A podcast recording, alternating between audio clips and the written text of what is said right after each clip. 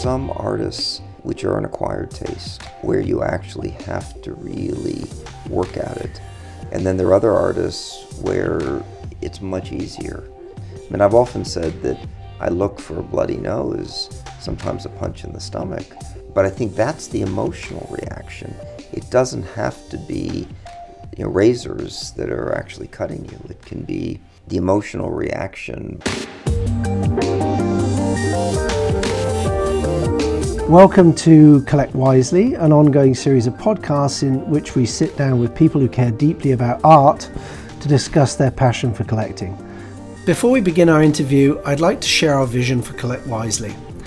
This is an initiative we've wanted to do for quite some time, in which we question the nature of collecting and connoisseurship in the 21st century and through doing so hope to inspire a new generation of collectors and individuals committed to making a vital and meaningful investment in our common cultural future.